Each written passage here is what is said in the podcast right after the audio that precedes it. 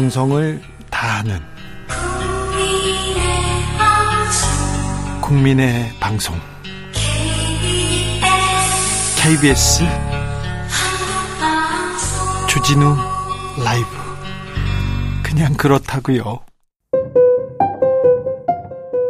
정치 피로, 사건 사고로 인한 피로, 고달픈 일상에서 오는 피로. 오늘 시사하셨습니까? 경험해 보세요. 들은 날과 안 들은 날의 차이. 여러분의 피로를 날려줄 저녁 한 끼 시사. 추진우 라이브.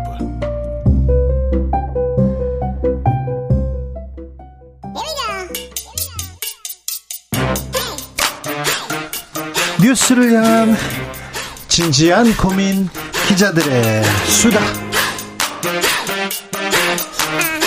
라이브 기자실을 찾은 오늘의 기자는 은지옥이요. 시사인 김은지입니다. 오늘 준비한 첫 번째 뉴스부터 가봅니다. 네, 김병준 전 위원장이 정경련의 수장이 되었습니다. 아니 이분이 음, 자치 행정 이런 부분은 굉장히 잘하시고 오랫동안 연구하신 분인데요. 이분이 음, 윤석열 캠프 상임 선대위원장이셨죠? 네, 국민대 교수로서 그런 행정학을 연구했었던 김병준 회장이 노무현 정부에서는 청와대 정책실장 같은 그렇죠. 자리에 있었습니다. 교육부 부총리도 했죠. 네, 이제 그러다가 자기 표절 등의 이슈로 사퇴 압력받았고 며칠 못했어요. 12일 만에 사의를 표명한 그렇죠. 바가 있는데요. 예. 그 이후에는 진보에서 보수 진영으로 몸을 옮겼습니다. 네. 2018년에서 2019년 자유한국당 비상대책위원장으로 지낸 바가 있고요. 네, 박근혜 캠프에도 이렇게 가셨어요. 네, 그리고 지난 대선 때 말씀처럼 윤석열 국민의힘 후보 캠프에서 상임선대 대책 상임선거 대책위원장 맡았습니다. 그리고는 인수위에서는 지역균형발전특별위원장 지냈었는데요. 네. 최근에는 사랑의 열매라고 해서 사회복지 공동모금회 회장으로 추대된 바도 있습니다. 그 최근에 갔었는데. 네, 이제 그런데 연이어서 또 이제 새로운 소식이 나온 건데요. 네. 정경련 회장 직무대행에 내정되었다라고 하는 것인데 23일 날 열리는 정경련 정기총회에서 직무대행으로 공식 임명이 되면 앞으로 6개월 동안 이 역할을 맡게 될 것으로 보입니다. 정경련 위기다, 비상 상황이다 이렇게 했는데 경제인 모임인데 정치인이 수장이 됐네요. 네, 이제 이례적인 상황인 건 맞는데요. 이러한 상황이 최근에 정경련의 처지와 이어서 살펴봐야 된다라는 분석이 나오고 있습니다. 네. 12년 동안 정경련을 이끌었던 게 허창수 회장이거든요. 예. 근데 사의를 밝히면서 정경련이 차기 회장 추대에 나섰는데 이게 잘 못 구했다라고 해요. 예. 전해지는 바에 따르면 신동빈 롯데 회장, 김승현 하나 회장 이런 분들한테 좀 이야기를 했었는데 모두 고사했다라고 알려져 있고요. 일종의 고육지책이라고 볼 수 있죠. 정경련의 역사를 보더라도 사실 좀 낯선 이야기라고 할 수 있는데 1961년에 전신이 만들어져서 이번에 이름이 정경련이란 이름이 만들어진 건 1968년이거든요. 그 현대 그리고 LG, SK, 대우 이런 회장들이 주요하게 주요 그룹 총수들이 돌아가면서 회장을 맡은 바가 있는데 네. 아마 이제 주진우 진행자도 잘 아시다시피 이제 2016년에 정점을 맞이합니다. 국정농단 사건의 주범이었죠. 네, 주요 축으로 꼽히면서 위기를 겪었는데 네. 그때 이제 4대 그룹이 정경련을 탈퇴한 바가 있습니다. 그때 청문회에 나왔던 이 이재용 삼성전자 회장께서 해가지고 저희들은 탈퇴하겠습니다. 그때 부회장. 예. 네. 탈퇴하겠습니다. 이 한마디로 이렇게 다 탈퇴했었죠. 네, 이제 그때 수사 맡았던 게 지금의 윤석열 대통령이거든요. 예. 그래서 이제 문재인 정부에서만이 아니라 윤석열 정부에서도 정경련은 주요 행사에 참여하지 못하고 있는 상황이었다라고 합니다. 예. 지난해 12월 달에도 윤 대통령이 가진 만찬 자리에 경제 다섯 단체만 초청하고 정경련이 가지 못했다라고 하는데 그때부터 국정농단 이후에 정경련이 그 경제 단체 수장 역할에서 밀려났는데 아 밀려나서 이제 그때 그 어, 권한, 권위를 다시 찾아오겠다. 그래서 김병준을 모시는 거 아니냐 이런 얘기 이런 해석도 가능하네요. 네, 그런 해석이 실제로 나오고 있습니다. 그런데 이제 정경련이 이러한 선택들이 적절하냐에 대한 저는 요즘 논박이 있는 상황인 건데요. 네. 정치권의 로비 창구 역할과 간치 논란 이런 것들이 있었던 것 때문에 위상이 추락했는데 또다시 정치인 출신이 오는 게 맞느냐 이런 식의 지적도 있습니다. 자, 윤석열 대통령과 가깝다는 네, 윤석열 캠프의 인사가 지금 전경련에 이렇게 수장으로 갑니다.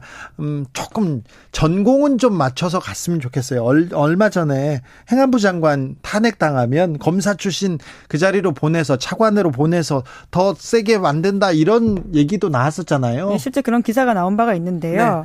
네. 어, 또 경찰에서 중요한 수사를 맡고 있는 중요 수사본부의 장을 검사 출신이 간다 이런 얘기도 있었잖아요.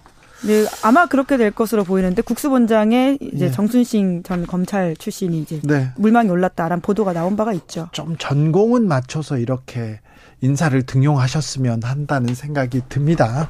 아이고, 네. 다음 뉴스로 가보겠습니다. 네, 몇 살부터 노인이라고 보십니까? 요즘은 몇 살이 해야 됩니까? 확실히 노인 기준이 조금 올라가긴 했어요.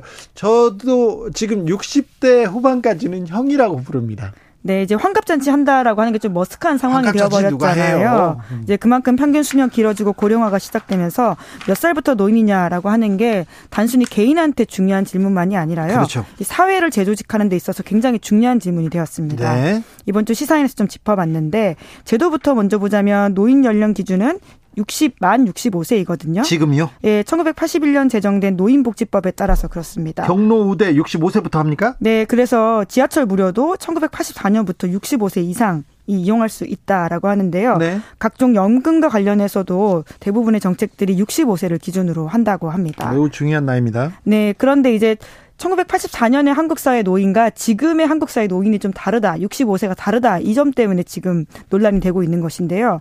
그때만 하더라도 1984년 65세 이상 인구는 전체의 4.1%였는데요. 네.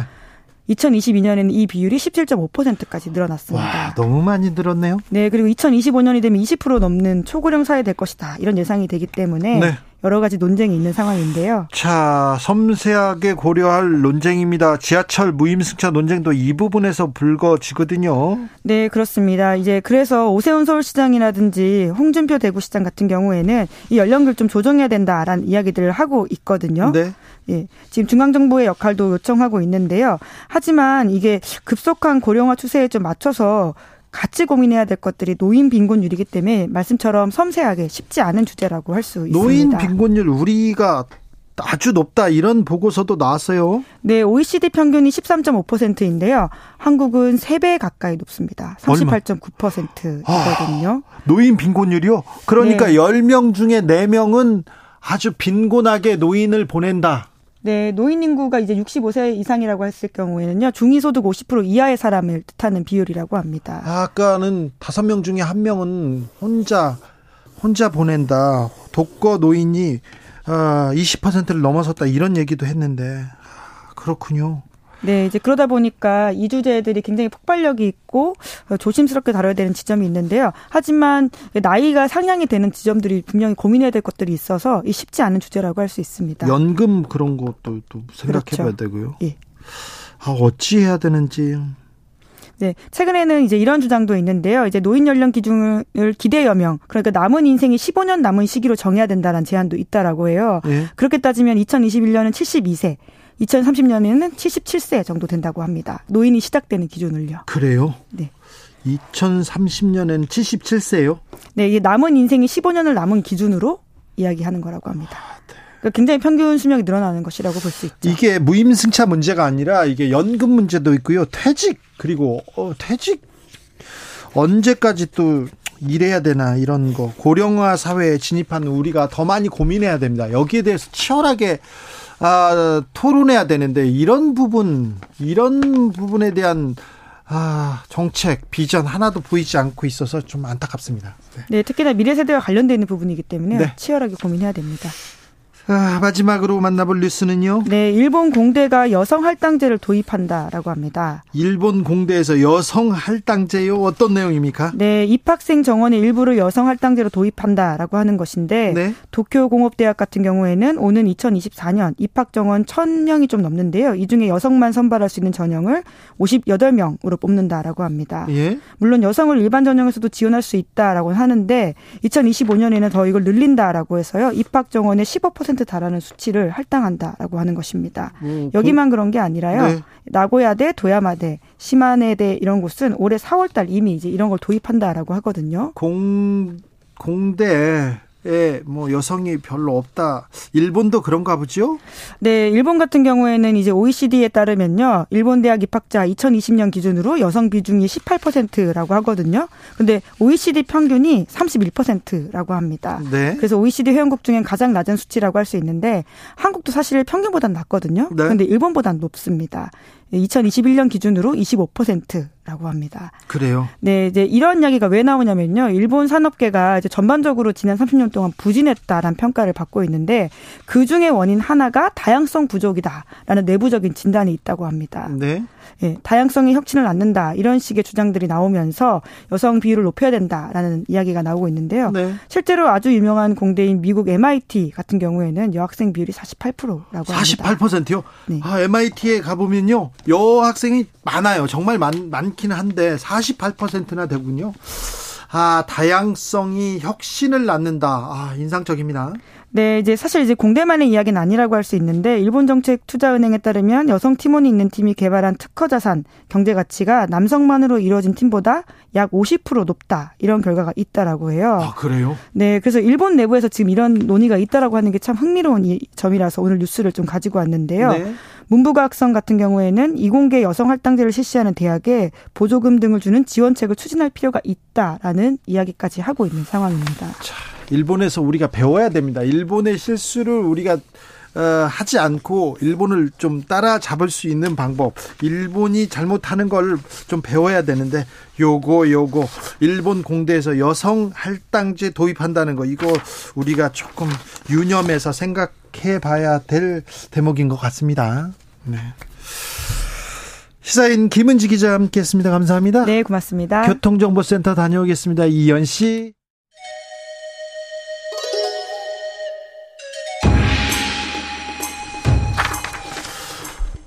빛보다 빠르게 슉슉 바람보다 가볍게 슉슉 경제 공부 술술 경제를 알아야 인생의 고수가 된다 경공술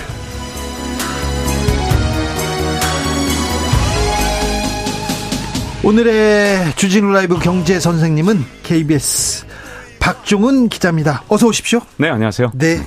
잘 계시죠? 네. 네. 제가 이분한테 경제에 대해서 어려운 문제가 있으면 가끔 물어보곤 했습니다. 아주 오래 전부터. 아주 경제에 대해서는 똑소리 납니다. 자. 자, 이거 좀 물어보고 싶어서 그랬어요. 네. 은행이 돈을 많이 벌었답니다. 많이 벌어서, 벌어서, 우리가 돈 많이 벌어서 성과급 줄 거야. 그렇게 얘기, 돈잔치 벌였다. 이런 뉴스가 나왔어요. 네. 이거 코로나 때문에 그리고 국가 경제, 국민 경제 다 어렵다는데 은행에서 이자 장사한 거 아닙니까? 이거 너무한 거 아닙니까?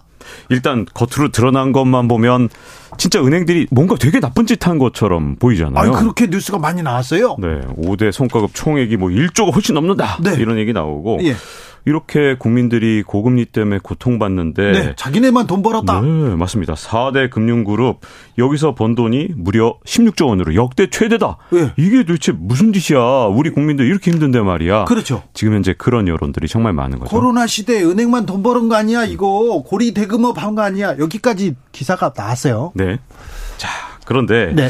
이 이자 장사를 잘하는데 과연 누가 이걸 도와줬느냐? 예. 사실 그동안 정부가 끊임없이 도와준 셈이 됐습니다. 물론 정부에서 이자 장사 잘하라고 일부러 이런 건 절대 아니겠죠. 네. 하지만 문제점은 정부가 끊임없는 개입을 함으로써 이게 이자 장사에 큰 도움이 된대. 일단 자, 기준금리가 오른다고 해서 은행이 무조건 이득을 보는 건 절대 아닙니다. 그렇죠. 왜냐하면 은행들은 보통 대출을 해줄 때는 장기금리에 따라서 해주고, 그 다음에 예금은 단기금리로 하거든요. 네. 거의 1년짜리 예금 받아서 막 5년, 10년짜리 빌려주니까 결국은 장기 금리하고 단기 금리가 벌어지면 은행들한테는 유리하지만 네. 지금처럼 장단기 금리가 역전될 때 사실은 은행들은 오히려 곤란해질 수도 있는 상황이었습니다. 그러네요. 네. 근데 이걸 역전시킨 게 누구냐? 사실은 정부에서 왜 이 문제를 만들었냐면 이 지난해 6월 같은 경우에 갑자기 대통령에다가 뭐 금융당국의 수장들까지 나서서 은행들이 너무 이자 장사라니까 예. 뭐한 벌써 작년 6월이니까 네. 한참 전이죠. 이자 장사하니까 어, 이자 장사 그만해라. 아이고, 예. 그 그만해라. 그러니까 결국은, 네, 예금 금리 올리란 신호로 시장에 받아들여졌습니다. 네. 자, 그때만 해도 은행들은 너도 나도 금리를 올렸죠. 예. 이새 정부에서 자꾸 예대마진으로 장사하지 말라니까. 그 얘기했어요. 네. 금리를 올렸던 예금 금리를 올려주니까 어떤 문제가 생겼냐? 시중에서 자금이 씨가 마른 상태가 된 겁니다. 그렇죠. 왜? 사람들은 전부 다 예금을 하니까요. 예. 금리가 올라가니까. 자, 그런데 그때 갑자기 9월 28일에 레고랜드 사태가 벌어집니다. 예. 왜? 원래 시중에 워낙 돈이 씨가 말라 있으니까 왜 사람들이 다 예금 금리 올리니까 거기다 돈을 다 예금을 해놓은 상태에서 말 한마디 잘못해도 금융시장 전체가 흔들리는 그런 사태가 온 거죠. 예. 그래서 기업들이 회사채 발행을 못하니까 다시 이제 은행들을 불러 모은 거예요. 예. 야, 이게 너무 급하니까 국가 경제가 위험하다. 은행들 말이야 국가 경제를 위해서 은행채 좀 발행하지 마라. 이렇게 또 요구를 한 겁니다. 네. 자, 은행들도 돈을 마련해야 되는데 은행채를 발행하지 마라.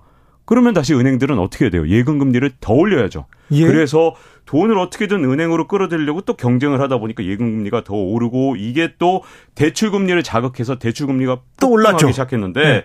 어느 정도로 올랐냐? 이게 이제 뭐 주택담보대출의 그 기준금리가 되는 이 신규 코픽스 같은 경우에 9월 15일에 2.96%였는데 이게 12월 15일에는 4.34%가 올랐습니다. 예. 이때 기준금리 올린 것보다 두 배 이상 더 올랐거든요. 예.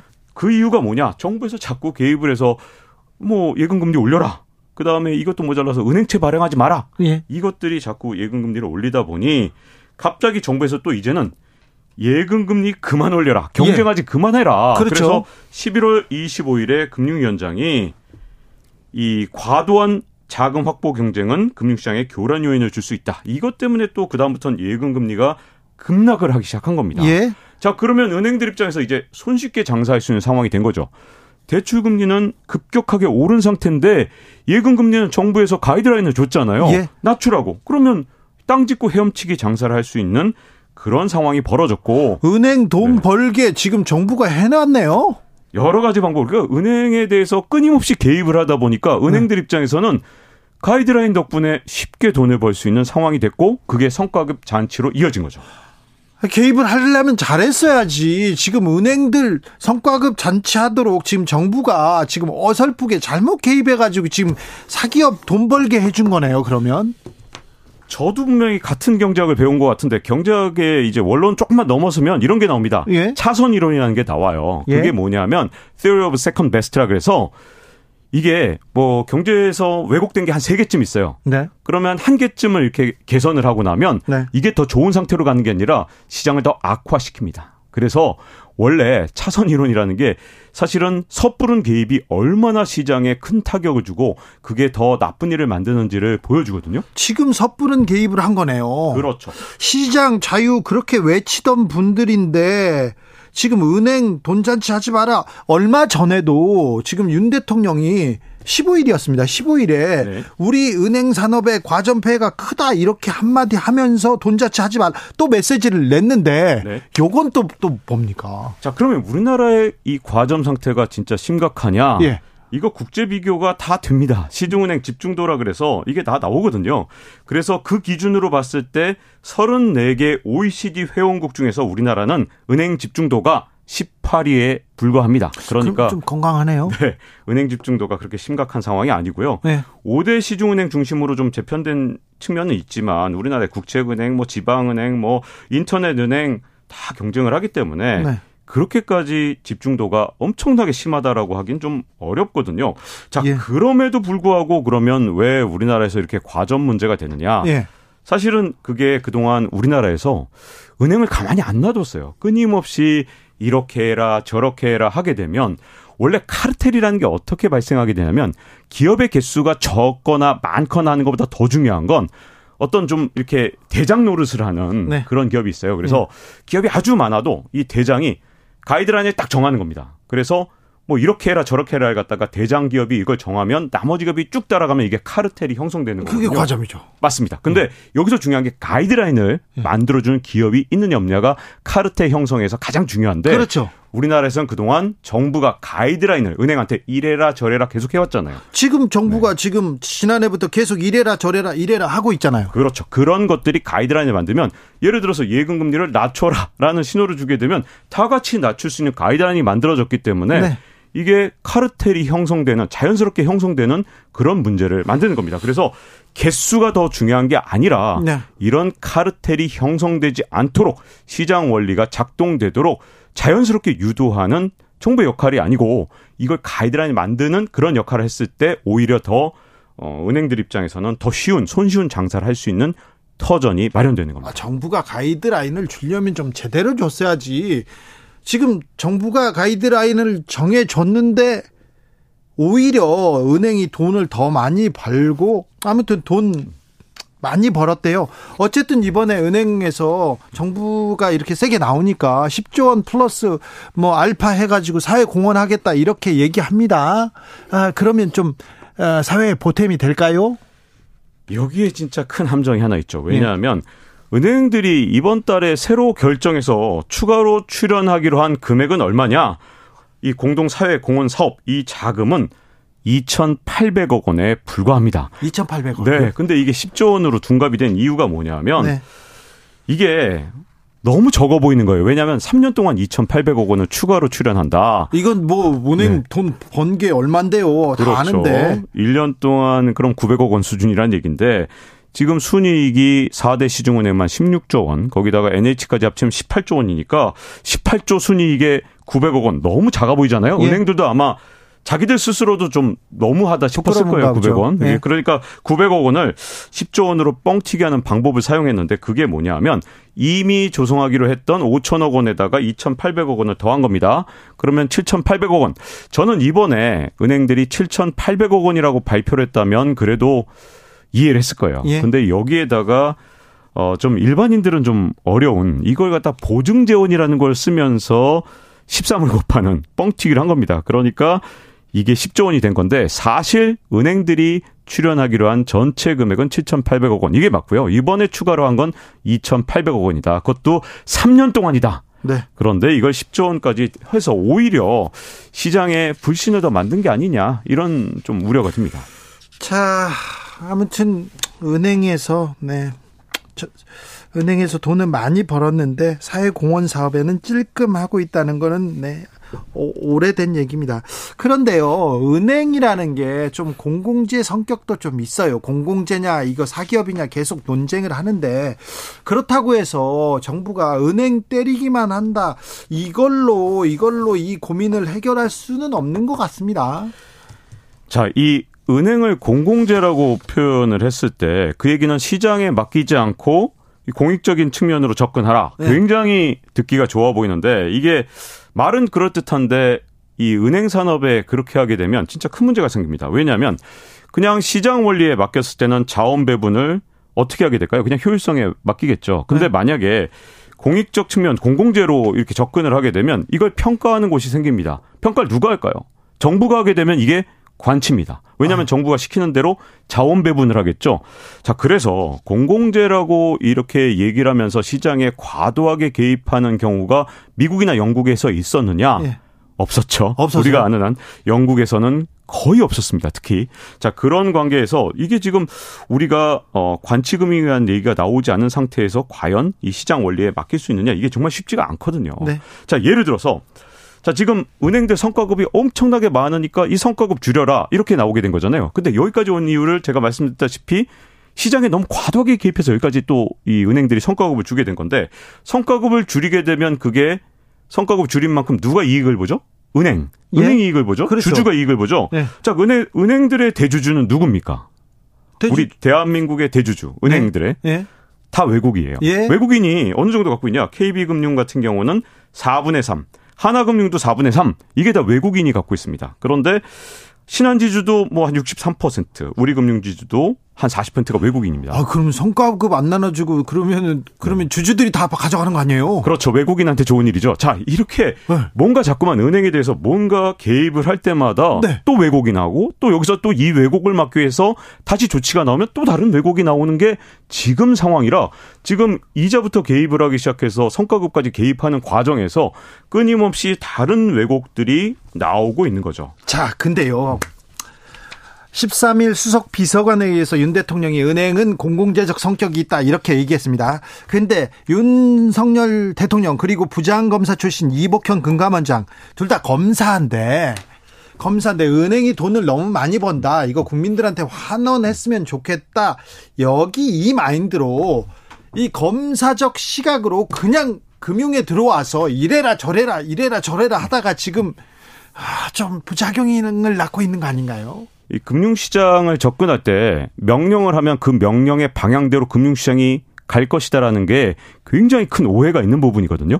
자, 금융시장이라는 건 지금 현재 우리나라의 금융시장은 진짜 아주 빵빵하게 부푼 풍선이라고 생각을 하면 됩니다. 아, 예. 그래서 만약에 이제 이 풍선에 문제가 있다고 해서 한쪽을 누르게 되면 다른 한쪽이 거의 터질 듯이 부풀어 오르는 그런 부작용을 현재 우리 금융시장에서 갖고 있습니다. 예. 자, 그런데 지금 현재 정부에서 끊임없이 개입을 했잖아요. 네. 거의 한 두 달에 한 번씩 금융시장에 대해서 아주 강력한 개입을 했는데 네. 이게 풍선으로 친다면 이쪽을 눌러보고 저쪽을 눌러보고 하는 겁니다. 근데 풍선 갖고 놀아보셨어요? 네. 그런데 빵빵하게 부푼 풍선 자꾸만 이쪽 누르고 저쪽 누르고 하다 보면 어떻게 되죠? 나중에 아, 저쪽에서 터져요. 맞습니다. 바로 약한 곳에서 터져요. 약한 고리에서 터지게 되죠. 그래서 자꾸 이 풍선을 갖고 놀듯이 자꾸만 왼쪽 눌렀다 오른쪽 눌렀다 하면 되게 위험한 측면이 있거든요. 네.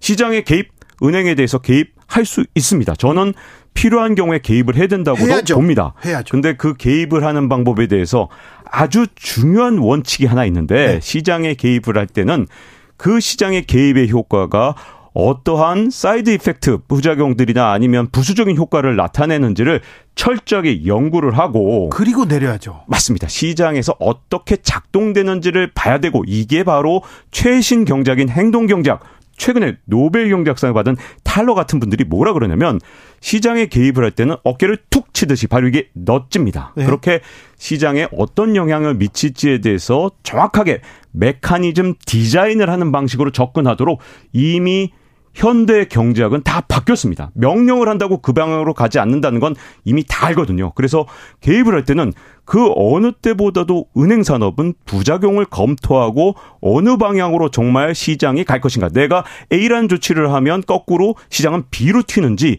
아니면 진짜 A로 가는지를 확인을 하고 조치를 내려야 되는데 지금은 그 방향 원하는 방향으로 가지 않는 경우가 너무 많은 거죠. 아, 좀 걱정이 됩니다. 그 경제를 모르는 사람도 막 금리가 계속 올라가고 미국에서 금리를 인상하니까 우리도 따라 올린다고 했는데 갑자기 은행 이자는 또 떨어진다고 하고 내리라고 하고 올려라 내려라 이렇게 이게 경제가 조금 불확실성이 좀 어, 거쳐야 어떻게 투자를 할 것인지 어디에다가 돈을 줄 것인지 이런 생각을 할 거 아닙니까? 그렇죠. 지금 현재 이제 마지막 풍선을 누르는 방식이 뭐였냐? 예금 금리를 있는 대로 낮추라고 했고 네. 은행들은 충실하게 그걸 따라갔습니다. 네. 그래서 지금 당장은 예금 금리가 낮아지니까 이제 뭐 많은 분들이 아, 이 아우성이 굉장하죠. 예. 은행들 엄청나게 이익 보는데 은행 금리 낮아졌어. 이걸로 그냥 소비자들이 손해 보는 걸로 끝나는 게 아닙니다. 네. 은행 소비자들이 손해 보는 게 문제가 아니라 지금 현재 시장에 엄청난 왜곡이 또 생겼어요. 왜냐하면 은행 수신 잔액이 줄어드는데 이게 무슨 말이냐? 금리가 낮아지면 돈을 은행에 둘까요? 아니면 아니죠. 나갈까요? 돈 빼가지고 주식에다 놓고 채권에다 놓고 갖고 다른 데로 보낼 거 아닙니까? 맞습니다. 은행 수신 잔액이 그래서 45조 원이 줄어들었고 자산 운용사에는 51조 원이 몰려들었습니다. 예. 전 세계가 금리를 올리고 있어서 지금 현재 사람들은 다 은행으로 가고 있는데 전 세계 다른 나라 사람들은 그렇죠. 근데 우리나라만 지금 완전히 그냥 거꾸로 가는 거예요. 예. 그러니까 나는 삐뚤어질 테다도 아니고 180도 다른 방향으로 가는 이 상황, 왜곡을 만든 거죠. 이게 과연 이제 미국에서 혹시라도 금리를 빨리 낮추면 상관없겠지만 고금리로 계속 가게 되면 우리나라만 따로 놀는 것이 나중에 심각한 현상을 만들 수 있고요.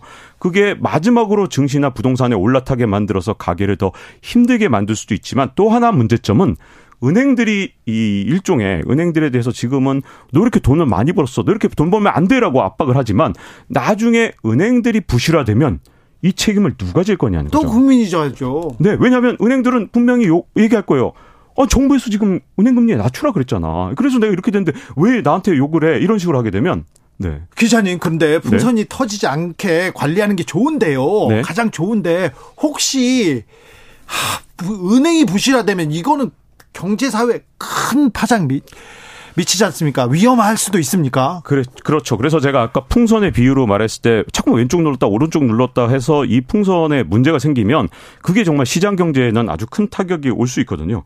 당장 우리가 이렇게 이제 시장금리만 낮아지는 상황. 이게 왜곡이 뭐냐면 아무리 한국은행에서 기준금리를 올려도 시장금리가 이렇게 왜곡돼서 낮아지면 우리나라에 예금하는 게 나을까요? 이걸 달러로 바꾼 다음에 달러 예금을 하는 게 나을까요? 아, 나가는 게 낫죠. 환율이 그러면 어떻게 될까요? 당장 1220원까지 떨어졌던 환율이 지금 오르고 있잖아요. 1300원에 육박하는데 가장 큰 원인 중에 하나가 바로 이 풍선을 누르는 방식에서 또 하나 왜곡을 만든 거죠. 그래서 조금 이제 공공재 성격이 있다는 건 저도 반쯤은 인정하지만 네. 그렇게 공공재 성격을 진짜 은행이 발휘하게 하려면 시장의 메커니즘에 대해서 정확하게 이해하고 정책을 디자인해야지 그 메커니즘 디자인 없이 그냥 어 오늘은 왼쪽으로 오른 뭐 내일은 오른쪽으로 이런 식으로 하게 되면 자칫하면 이 풍선에 터질 가능성을 조금 더 높이는 그런 위험성이 있다고 봅니다. 아유 걱정이네요. 세계 기준금리가 다 오르는데 우리만 낮추고 있는데 이게 가능할까 괜찮을까 얘기했는데 아이고 풍선이 터질까 다시 한번 또 배워야 되겠습니다. 경공술 KBS 박종훈 기자였습니다. 감사합니다. 네, 감사합니다. 주진우 라이브 여기서 인사드립니다. 저는 내일 오후 5시 5분에 돌아오겠습니다. 지금까지 주진우였습니다.